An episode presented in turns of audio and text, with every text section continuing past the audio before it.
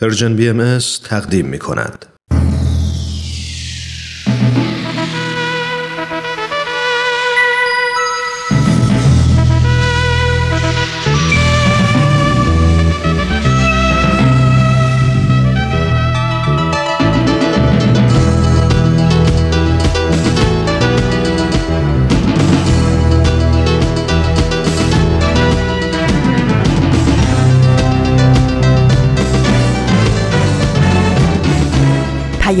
دوست. برنامه ای برای تفاهم و پیوند دلها.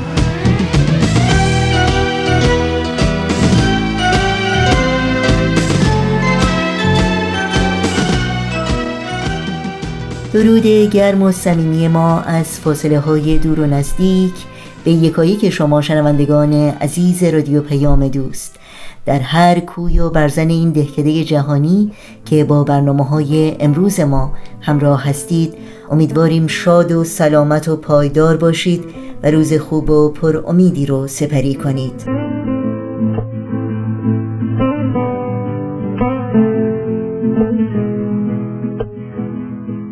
نوشین هستم و همراه با همکارانم پیام دوست امروز رو تقدیم شما می کنیم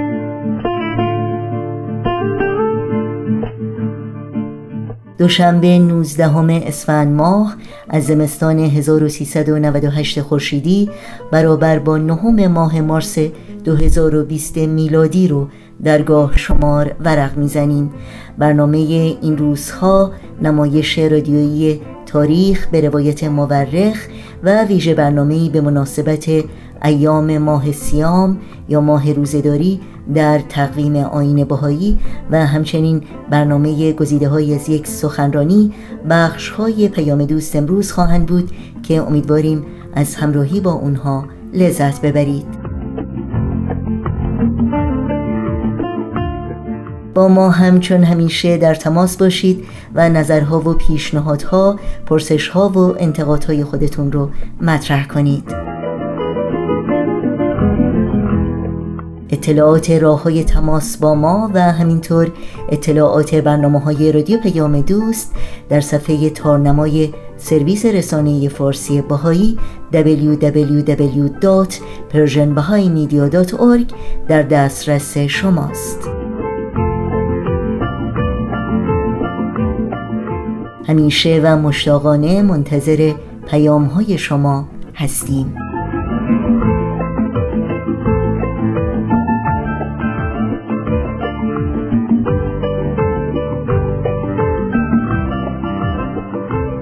شنوندگان عزیز رادیو پیام دوست هستید با ما همراه باشید.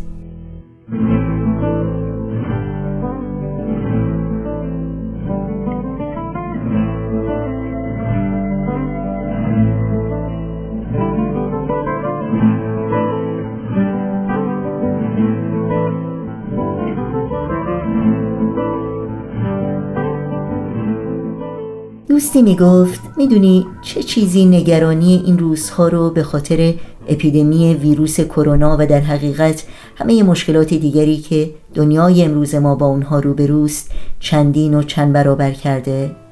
گفتم نه. چی؟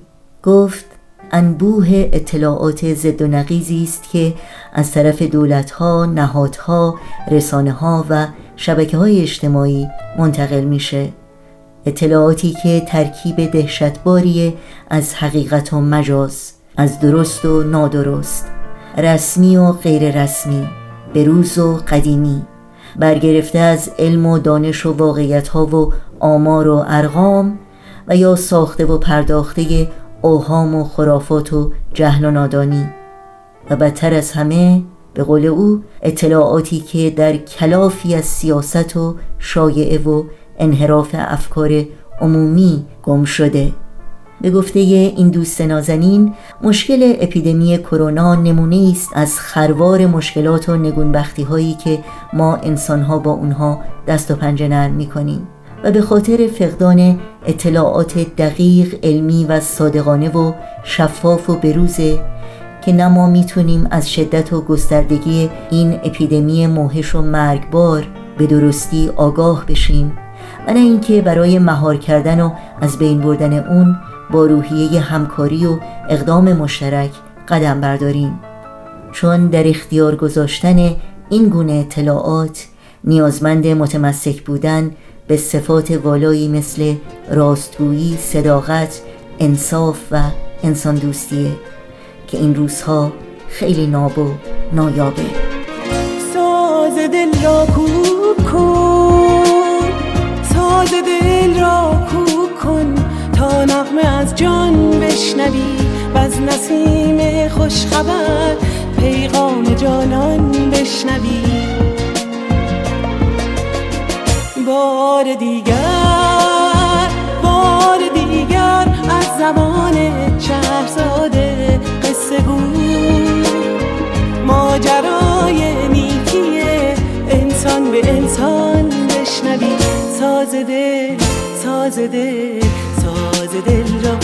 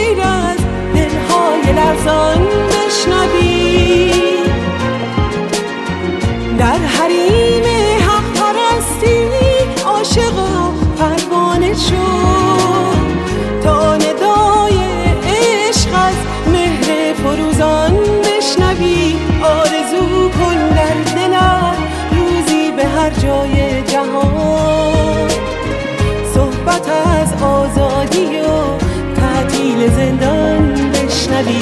ساز دل ساز دل ساز دل را کو.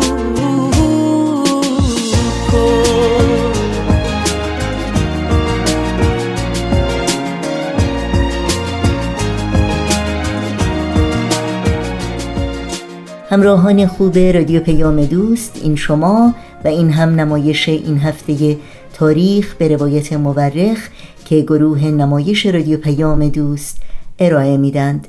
با هم بشنویم.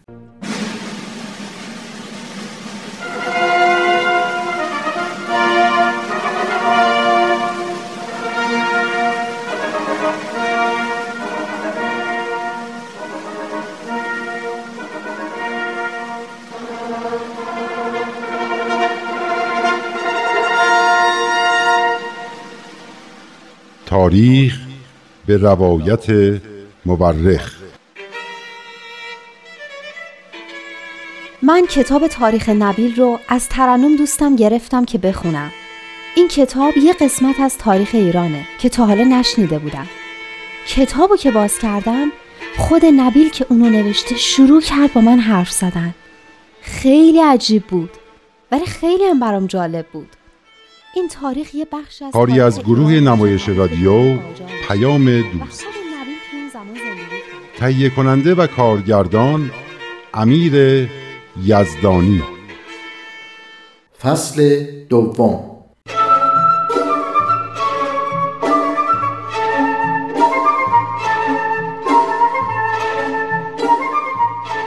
خب ترنم خانم تعریف کن. به کجا رسیده بودیم؟ گفتی می‌خوای وقایع مازندران رو تعریف کنی. گفتی ملا حسین همونطور که حضرت باب در ماکو بهش دستور داده بودن به مازندران رفت و پی به مقام بزرگ جناب قدوس برد و فهمید اون گنج پنهانی که حضرت باب فرموده بودن در مازندران کشف می‌کنه جناب قدوسه. بعد به دستور جناب قدوس به مشهد رفت و خونه ای ساخت که اسمشو گذاشت بابیه و به تبلیغ مشغول شد.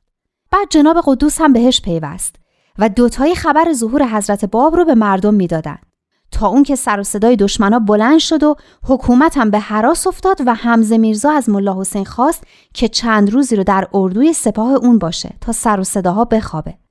جناب قدوس هم به طرف مازندران به راه افتاد و در شاهرود به حضور حضرت بهاءالله رسید و به بدشت رفت. قضیه بدشت تو جناب نبیل برات تعریف کردن؟ آره تعریف کردن که در بدشت اعلام شد که آین بابی یه دیانت مستقله و نه فرقه ای از اسلام. و تاهره هم با کشف هجاب در واقع نشون داد که احکام دیانت قبل منسوخ شده و دوره جدیدی شروع شده. دوره‌ای که در اون زنها حقوق برابری با مردا دارن و دیگه زندانی خونه ها نیستن. آفرین پس من دیگه توضیح نمیدم. جناب قدوس در بازگشت از بدشت گرفتار دشمنا شد و ایشون رو در ساری تو خونه میرزا محمد تقی مشتهد شهر زندانی کردن ملا حسین هم که تو اردو بود البته جناب ملا حسین بعد از چند روز از اردوگاه به شهر برگشت و آماده سفر بود که قاصدی از حضرت باب اومد و امامه سبزی برای ایشون آورد.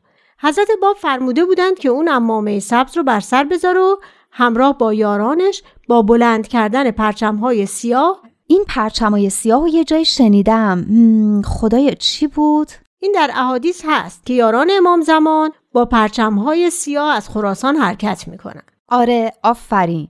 اینو معلم دینی کلاس پنجممون می‌گفت. پس این واقعا اتفاق افتاده. بله چجورم؟ جناب ملا حسین در اطاعت از حضرت باب با دیویست و دو نفر از یارانش از مشهد به راه افتاد. تاریخشم؟ تاریخشم؟ 19 شعبان 1264 هجری قمری مطابق با 21 جولای سال 1848 بوده. یعنی چهار سال بعد از اون شب تاریخی که حضرت باب مقامشون رو آشکار کردن. آفرین چهار سال بعد از اون. ملا حسین و یارانشون از نیشابور و سبزوار و مزینان و روستای بیارجمند و میامه و شاهرود و دهملا و آستانه رد شدن. به هر شهر و روستایی هم که می‌رسیدن خبر ظهور حضرت باب و به مردم می‌دادن و عده تازه‌ای به اونا میپیوستن. وقتی تو روستایی به اسم چشم علی رسیدن فهمیدن که محمدشاه از دنیا رفته.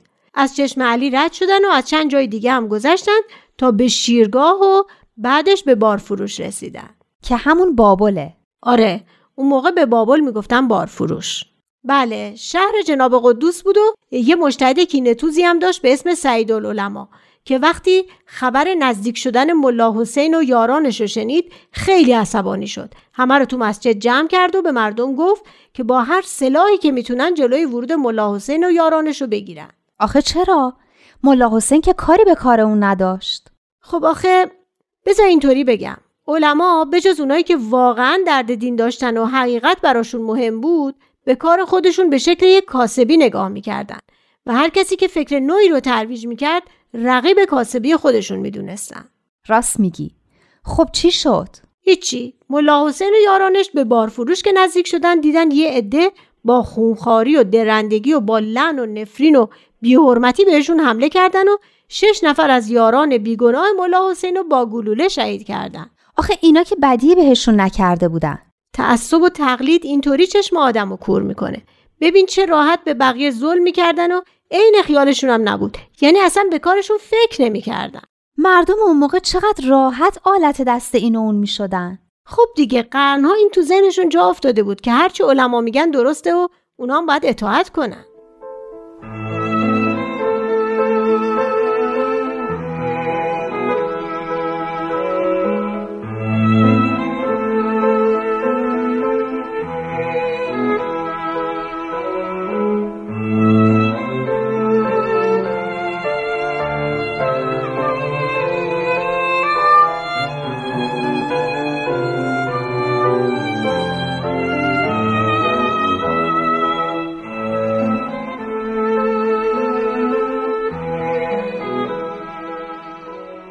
خلاصه یاران ملا حسین اجازه دفاع خواستند اما ملا حسین اونا رو به صبر دعوت کردند ولی اون مردم دست بردار نبودن. باز دوباره به همراهان ملا حسین شلی کردن و یکی دیگه از اونا رو کشتن که یک سید یزدی و مرد بسیار مهربانی بود که تمام راه و از مشهد تا اونجا پیاده اومده بود. اینجا بود که دیگه ملا حسین سر به سوی آسمان بلند کرد و گفت اینجا نوشتم. خدایا می‌بینی که چگونه بندگان مخلص تو مورد آزار این مردم بیانصافند؟ تو میدانی که جز هدایت این نفوس هدفی نداریم. به این سرزمین آمده ایم تا مژده ظهور جدید را به همگان بدهیم. ولی این مردم بیدین به ما هجوم میآورند و یاران تو را مقتول می نمایند. تو به ما اجازه داده ای که هنگام حجوم دشمنان از خود دفاع کنیم. حال با اجازه تو به دفاع می‌پردازیم.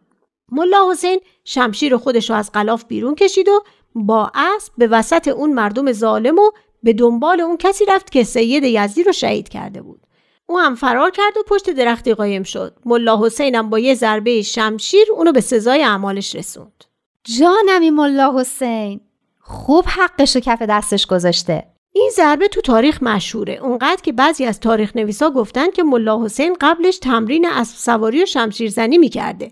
در صورتی که به شهادت کسایی که ملا حسین رو از بچگی میشناختن این اولین باری بوده که دست به شمشیر می‌برد و قبل از این قضایا اهل شمشیرزنی نبوده که هیچ حتی موقع نوشتن دستشم میلرزیده و خطش رو خراب می‌کرده. اصلا ملا حسین خودش تعریف کرده که صبح اون شبی که حضرت باب باهاش صحبت می‌کنن و پی به مقامشون می‌بره یعنی همون صبح زودی که از خونه حضرت باب بیرون میاد احساس می‌کنه که قدرت فوقالعاده پیدا کرده به طوری که همه قدرت های این دنیایی به نظرش ناچیز میاد.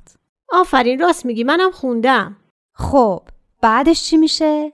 بعدش خیلی مفصله. خلاصش اینه که یاران ملا حسین بالاخره وارد بارفروش میشن و میرن به یه کاروانسرا اما مردم شهر نه به اونا آب میدن و نه بهشون غذا میفروشن.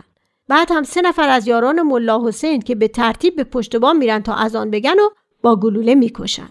ملا حسین هم دستور میده تا در کاروانسرا رو باز کنن و دشمنا رو تارمار کنن. مردم که شمشیر ملا حسین رو می‌بینن پا به فرار می‌ذارن و چند نفر کشته میشن و بقیه هم امان می‌خوان.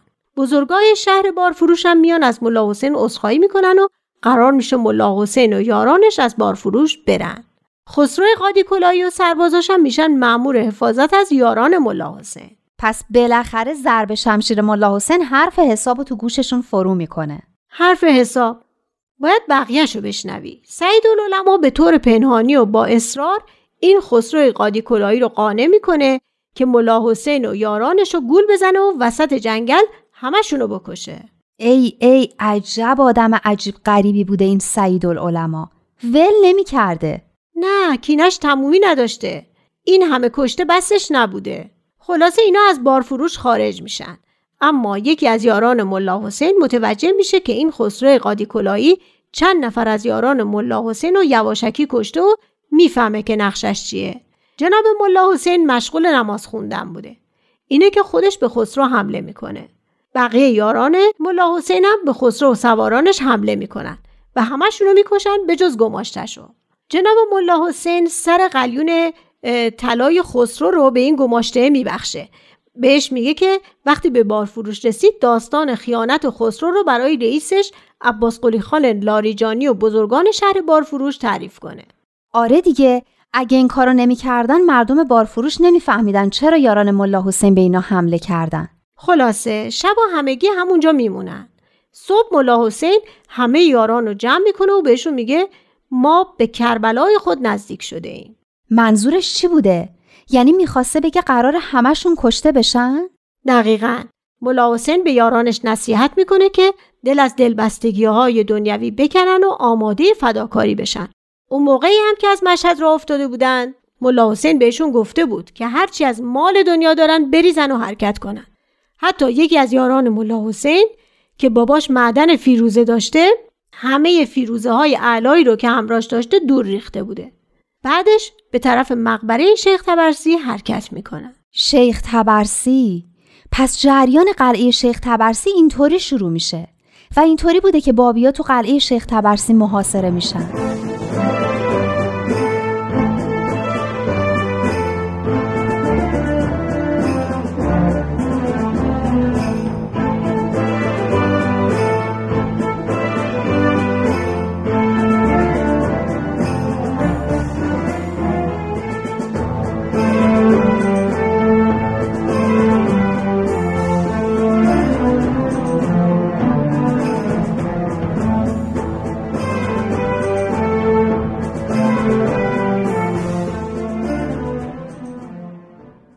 اما انگار بجز قلعه شیخ تبرسی قلعه های دیگه هم بوده. درسته؟ بله قلعه های زنجان و نیریز خیلی هیجان انگیز و جالبه. اما اینکه پیروان حضرت باب دست به جنگ بزنن یه خورده برام عجیبه. آخه همه حرف دیانت بهایی صلح و محبت و عدم خشونته. راست میگی حکم جهاد رو حضرت بهاءالله برداشتن اما تو دیانت بابی وجود داشت. همونطور که تو اسلام هم بود. هر دوشم در جهت دفاع از خود بوده. نه در جهت کشورگشایی یا گسترش دین. تو تاریخ اسلام هم که نگاه می‌کنیم می‌بینیم همه جنگای حضرت محمد در جهت دفاع از خود بوده. جانشیناشون بودن که به فکر گسترش اسلام از راه جنگ و کشورگشایی افتادن. آخه مگه میشه با جنگ و به زور شمشیر ایمان به وجود آورد؟ آفرین نمیشه. و این انحراف بزرگی بود که جانشینای حضرت محمد دچارش شدن. هنوزم که هنوزه بعضی از این گروه های افراطی فکر می‌کنن از راه جنگ و کشتار می‌تونن اسلام و ترویج کنن پس میگی بابیا جهاد داشتن؟ بله اما همونطور که گفتم فقط در جهت دفاع تو هر سه تا قلعه بابیا برای دفاع از جون خودشون دست به شمشیر بردن اون دوتا قلعه دیگه جریانش چی بود؟ یکیش قلعه زنجان بود اون یکی رو یادم رفت قلعه نیریز بذار اول از همین قلعه نیریز بگم نیریز اسم یه شهره درسته؟ تو کدوم استانه؟ نیریز در استان فارسه در شرق شیراز. جناب وحیدو که یادت هست. معلومه که یادمه. همون یحیی دارابی که از بزرگترین علمای ایران بود و مورد اعتماد محمد شاه بود. اونقدر که برای تحقیق در مورد ادعای حضرت باب اون رو به شیراز فرستادن. جناب وحید هم وقتی حضرت باب رو ملاقات کرد ایمان آورد. راستی پسر یه عالم بزرگ و مشهورم بود. بله پسر سید جعفر کشفی بود. جناب وحید به شهرهای زیادی سفر می‌کرد و هر جا می‌رفت به ترویج آین حضرت باب می پرداخت تا رسید به استحبانات در فارس که محل تولد پدرش بود. از اونجا هم با همراهی عدهای از مؤمنین و علما و بستگانش به نیریز رفت. جناب وحید همین که از راه رسید به محله چنار سوخته رفت و قبل از اینکه به خونه خودش بره در مسجد جامع اونجا مردم رو با آین جدید دعوت کرد. نزدیک به 1500 نفر از مردم محل و سایر محلات نیریز هم ایمان خودشونو با آین جدید اعلام کردن. عجب شهامت و شوری داشته جناب وحید.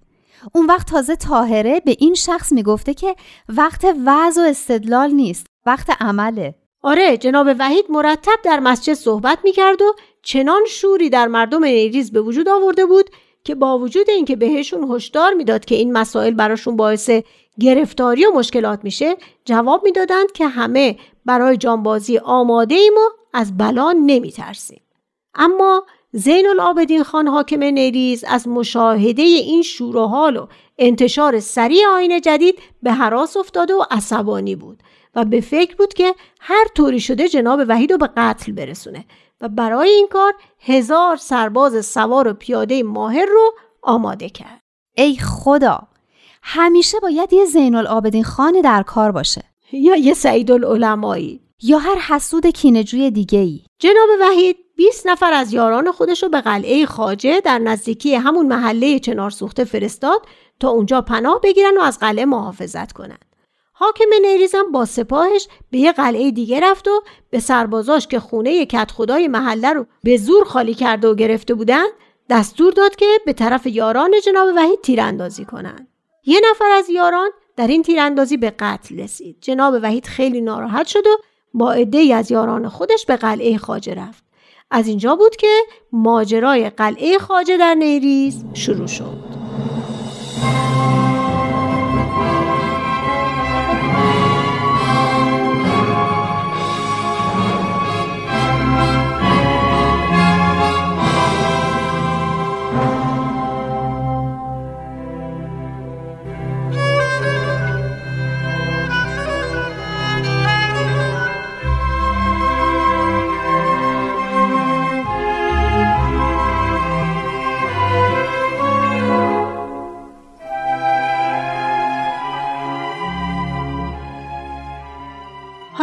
به سومین قلعه. یعنی قلعه زنجان. آفرین. خب از کجا تعریف کنم؟ از اونجا که وقتی حضرت باب از قریه کلین به سوی ماکو حرکت می‌کردند و از زنجان میگذشتند مقامات حکومت ترتیبی داده بودند که جناب حجت تو زنجان نباشند که مبادا کاری برای آزادی حضرت باب بکنند. اما با این حال جناب حجت به واسطه گروهی از مؤمنین زنجان به حضرت باب پیغام داد که برای رها کردن ایشون از دست دشمنا آماده است. آره ولی حضرت باب قبول نکردند به هر حال جناب حجت در تهران بود و اونجا در مجلسی که با علما تشکیل شد با نهایت قدرت به اثبات عقاید جدید پرداخت و علما را عاجز کرد آخرش هم با اینکه گروهی از علمای زنجان و تهران فتوای قتلش رو دادن محمد شاه جناب حجت و مورد محبت خودش قرار داد. حاجی میرزا آقاسی هم که نمی‌تونست کاری بکنه از روی مکر و حیله تملق جناب حجت رو می‌گفت. اما در اصل منتظر فرصت بود که ایشون رو نابود کنه. اوضاع اینطوری بود تا اینکه محمد شاه مرد و ناصر الدین شاه به تخت نشست و نخست وزیرش میرزا تایخان امیر کبیر تصمیم گرفت جناب حجت رو به قتل برسونه. جناب حجت هم از تهران به زنجان رفت و مورد استقبال شدید یارانش قرار گرفت. چیزی که اصلا به مذاق امیر ارسلان خان مجد دوله دایی ناصر الدین شاه که حاکم زنجان بود خوش نیامد. سعید العلماء زین العابدین خان حالام که این آقای امیر ارسلان خان. همیشه کینه دوزی و حسد یه رئیس و فرمانده برای خودش پیدا می‌کنه. خیلی قشنگ گفتی. اما این امیر ارسلان خان اونقدر خشن و عصبانی بود که دستور داد زبان اونی رو که خبر ورود جناب حجت رو به مردم شهر داده بود ببرن. پس اینم به اندازه اون دوتای دیگه سنگدل بوده. آره بعد هم بچه کوچیک یکی از مؤمنین رو که با یه بچه دیگه دعوا کرده بود دستگیر کرد. یه بچه رو دستگیر کرد؟ اونم به خاطر دعوا با یه بچه دیگه؟ خب دنبال بهانه بود دیگه. البته یکی از یاران جناب حجت رفت و شمشیر کشید و حاکم و مجبور کرد که اون بچه بیچاره رو آزاد کنه. اما علما از این کار عصبانی شدن و حاکم رو تحریک کردن که جناب حجت رو دستگیر کنه. یه عده اوباش هم با اونایی که مأمور بازداشت جناب حجت بودن همراه شدن و رفتن که جناب حجت رو دستگیر کنند. اما یاران جناب حجت با شجاعت نذاشتن. در این گیرودار یکی از یاران جناب حجت به دست دشمنا افتاد و به طرز فجیعی به شهادت رسید. بعد هم شروع کردن به بابی کشی. پس جرقه زده شده بود. آفرین جرقه زده شده بود. به اجبار علما حاکم به جارچی دستور داد که اعلام کنه هر کس از جناب حجت پیروی کنه اموالش مصادره میشه و جونش به خطر میافته.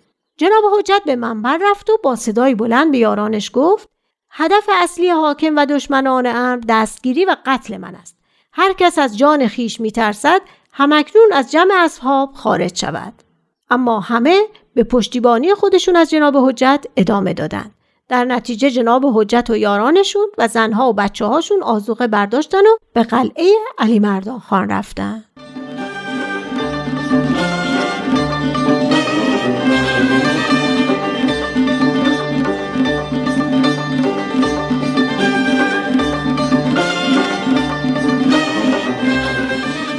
با نمایش دیگری از مجموعه تاریخ به روایت مورخ از رادیو پیام دوست همراه بودید. با هم به قطعه موسیقی گوش کنیم و برنامه های امروز رو ادامه بدیم.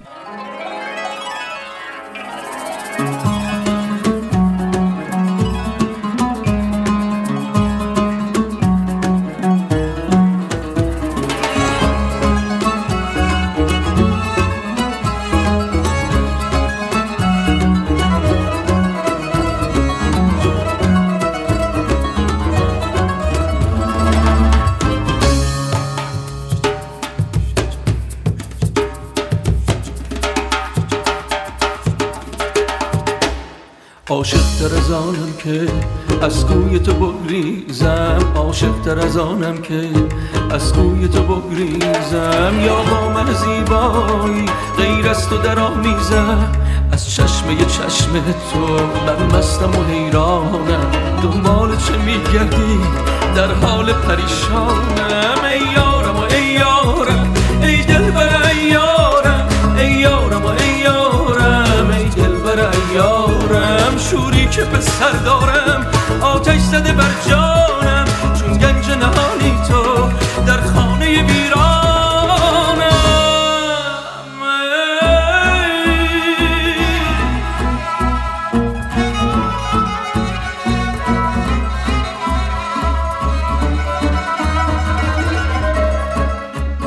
شنوندگان عزیز رادیو پیام دوست در این ساعت از نهمین روز ماه سیام یا ماه روزه در آین بهایی از شما دعوت می کنم با بخش کوتاهی از ویژه مجموعه ای که به این مناسبت تهیه شده همراه باشید.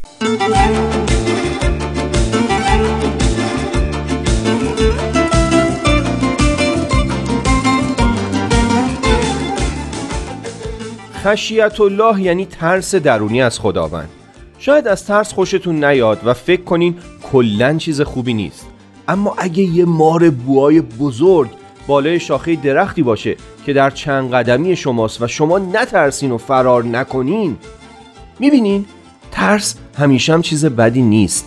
خیلی مواقع برای نجات و حفظ جسممون سرعت و نیروی کافی رو به ما میده. اما یه ترسایی هم برای حفظ و نجات روح آدم لازمه. حضرت بهاءالله مؤسس آین بهایی خشیت الله رو بزرگترین عامل برای حفظ مردم و کلا بشر می‌دونن. چرا؟ چون میفرمایند انسان عاقل از اعمال شنیعه اجتناب می نماید چه که مجازات را از پی مشاهده می کند اونم مجازاتی که هیچ راه فراری ازش نیست. این نکته خیلی مهمه. اما جالب اینه که خشیت الله فقط نقش بازدارنده نداره. سازنده هم هست. حضرت بهاءالله میفرمایند آنچه سبب اول است از برای تربیت خلق خشیت الله بوده چرا؟ چون خشیت الله انسان را منع می نماید از آنچه سبب ذلت و پستی مقام انسان است و تأیید می نماید او را بر آنچه سبب علو و سمو است میفرمایند خشیت الله باعث میشه که انسان خودش رو به چیزایی که باعث ذلت و پستیش هستن آلوده نکنه و به طرف چیزایی بره که اون رو به عزت و بزرگی و مقام بلند انسانیش میرسونن. یعنی همون چیزی که هدف از تربیته. اما این ترس به نظر من از جنس ترسی نیست که ما از چوب و کتک داریم.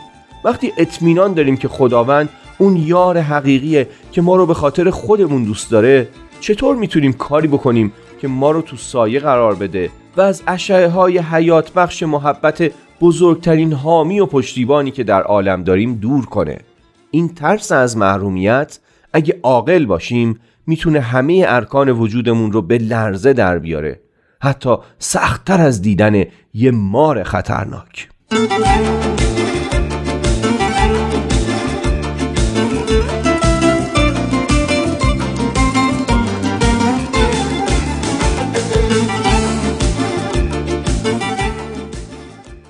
برنامه ویژه‌ای رو به مناسبت روزی دیگر از ایام ماه سیام یا ماه روزه در تقویم آین باهایی شنیدید.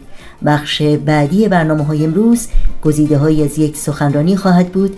پس همچنان با ما همراه باشید.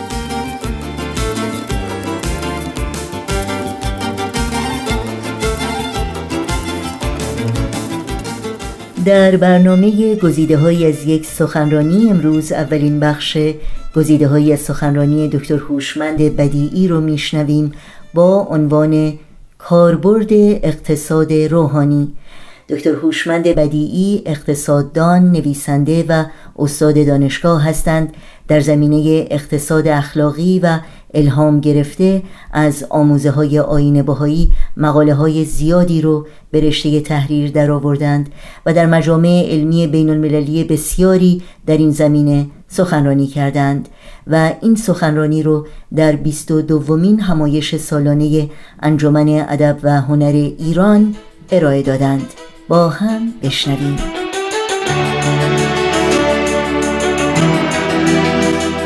ابتدا توضیحی در مورد دو کلمه اقتصاد و روحانیت و اصطلاح اقتصاد روحانی لازم هست. دو کلمه اقتصاد و روحانیت هر کدوم رشته‌ای و نظامی و کاری جداگانه دارند.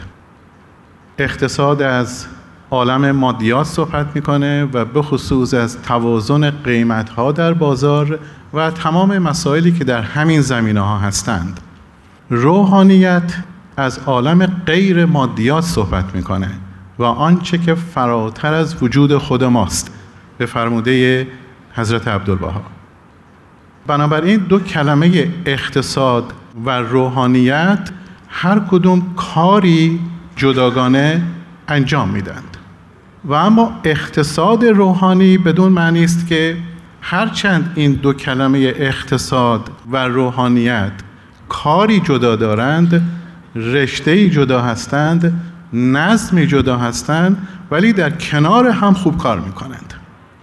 به عبارت دیگه ترکیبی از این دو کلمه اقتصاد و روحانیت باعث میشه که ما به نتایج خیلی خوبی برسیم هم از لحاظ کمی و هم از لحاظ کیفی. حضرت عبدالبها در بیان میفرمایند که اشکال اقتصاد ما در این هست که به جای اینکه بر اساس مادیات و روحانیات باشد فقط بر اساس مادیات است. و در این صحبت امروز بنده سعی می کنم که از همین بیان حضرت عبدالبها استفاده بکنم و زمینه ای برای این بیان به وجود بیاریم که چطور می‌تونیم این اقتصاد اخلاقی و اقتصاد روحانی رو پایه و اساس این اقتصاد علمی قرار بدیم. بنابراین در این صحبت بنده یک تعریف خاصی برای روحانیت خواهم داشت. که این تعریف خاص هم از عالم مادیات صحبت بکنه و هم از عالم روحانیات. و در این صحبت بنده یک تعریف خاصی هم از اقتصاد خواهم کرد که این تعریف از جنبه انسانی مورد توجه قرار بگیره و موارد روحانی را هم در بر بگیره. برای اینکه این کمبودهایی هست که ما در حال حاضر هم از لحاظ تعریف روحانیت داریم و هم از لحاظ تعریف اقتصاد. تعاریفی که در روحانیت و علم اقتصاد داریم به هم نمی‌خورند. این است که امروز بنده سعی می‌کنم که این تعاریف رو به صورت خاص اینجا مطرح بشه و ببینیم به چه صورت می‌تونیم این دوتا رو با هم به اصطلاح یکی در بیاریم و روحانیات پایه و اساس این اقتصاد علمی قرار بگیره. در انتهای این صحبت بنده مدلی که پیشنهاد می‌کنم مدلی هست که ملهم از آثار باهایی است و این الگو و یا مدل می‌تونه پایه و اساس یک اقتصاد علمی قرار بگیره. حالا راجع به اون اقتصاد علمی هم یه مقدار صحبت خواهیم کرد که منظور از این اقتصاد علمی به چه صورت هستش. برای زمینه که بتونیم این بیان حضرت عبدالبها رو ازش استفاده بکنیم و در انتها در حقیقت بگوییم که پایه و اساس این اقتصاد علمی باید اقتصاد اخلاقی باشه. این نتیجه گیری هست که بنده در آخر سر می‌خوام انجام بدم. بدون اینکه بخوایم اقتصاد علمی رو رد بکنیم می‌خواهیم بگوییم که پایه و اساسش باید یک اقتصاد اخلاقی و یک اقتصاد روحانی باشه. زمینه ای که در این خصوص بنده در نظر گرفتم همین بحران اقتصادی اخیر هست. که راجع به اون یه چند دقیقه بنده صحبت می‌کنم. زمینه رو آماده می‌کنیم که ببینیم چطور می‌تونیم این دو رشته و یا این دو نظم که هر کدوم کاری جداگانه انجام میدن وقتی بذاریمشون پیش هم اون وقت بهتر کار می‌کنند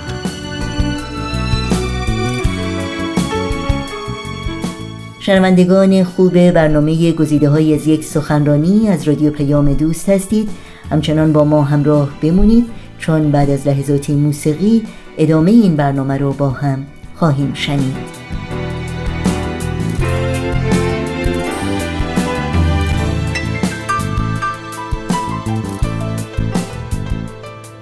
بعد از بحران اقتصادی 1930 که مدت دوازده سال طول کشید بحران اقتصادی 2008 شاید از مهمترین بحرانهای اقتصادی هست که ما به خاطر داریم. البته وقایع گوناگون دیگری هم قبل از اون اتفاق افتاد که ما نتایج بد اون رو در همین سال 2008 دیدیم. به طور خلاصه و بدون آنکه بخواهیم وارد مسائل فنی اقتصادی بشیم اینجا پایه و اساس این بحران اقتصادی رو میشه در دو چیز خلاصه کرد. اول رکود بازار مسکن و دوم ورشکستگی تعدادی از سازمان های تجارتی و مالی. در حقیقت هر دو اینها هم از آمریکا شروع شد و بلافاصله به اروپا اومد. خاطرم هست که در همین شهر لندن در بعضی از همین قسمت های شهر لندن بازار مسکن به جایی رسیده بود که تبلیغات می‌کردن. هر کس دو تا آپارتمان بخره یکی هم مجانی می‌گیره. و در آمریکا هزاران نفر که قادر به پرداخت وام مسکن خودشون نبودند رایج شده بود که این کلیدهای خانه هاشون رو در داخل پاکتی قرار بدهند و خانه ها رو تحویل همون بانک هایی بدهند که ازشون وام مسکن گرفته بودند. اسم این کار رو هم گذاشتن Jingle Bells keys و یا کلیدهای جرنگ جرنگ که در رابطه با همین ایام عید پاک هست و در رابطه با اون آهنگ Jingle Bells البته در ابتدای بحران 2008 کشورهای فقیر و کشورهای در حال رشد کمتر صدمه دیدند. مثلا کشورهای فقیرتر قبل از این بحران 2008 فقیر بودند بعد از بحران هم فقیر باقی موندند. به کشورهای در حال رشد بیشتر صدمه خورده. مثلا در سالهای بین 2008 تا 2012 رشد اقتصادی چین از 15 درصد به حدود 9 یا 10 درصد کاهش پیدا کرده. و همینطور رشد اقتصادی هندوستان که حدود 10 درصد بود کاهش پیدا کرد به یک چیزی حدود 5 یا 6 درصد. البته بحران 2008 بلافاصله به کشورهای در حال رشد سرایت نکرد و چند سالی طول کشید. و علتش این بود که معمولا در زمان بحران مردم فوری روش زندگی خودشون رو عوض نمی کنند و مدتی طول می‌کشه که این بحران رو حس بکنن و بعد تصمیم به تغییر روش زندگی خودشون بدهند لذا دیده شد که کم شدن واردات به اروپا و آمریکا و مخصوصا از چین و هندوستان بعد از سه چهار سال اتفاق افتاد. در سال 2008 متخصصین اقتصادی و سازمان های بازرگانی و دولت ها از جمله بانک های مرکزی باعث اصلی این بحران اقتصادی رو پدیده یک بودی پولی دانستند و از این رو در صدد حل بحران از راه های پولی و مالی پرداختند. برای عزیزانی که علاقه بیشتر به این دو اصطلاح پولی و مالی دارند به طور خیلی خلاصه ارز بکنم که سیاست های پولی معمولا سه تا هستند. یکی هست نرخ بانک یکی هست نرخ ارز و یکی هم هست چاپ پول و یا عرضه پول و هر سه اینها با پول سر و کار دارند. و سیاست های مالی دو تا هستند. معمولا مالیات ها هستند و مخارج دولتی. به عبارت دیگه بودجه دولتی رو میگیم مخارج مالی.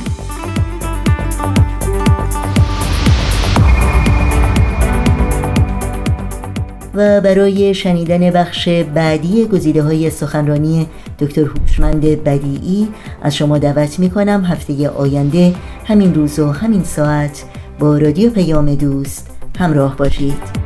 من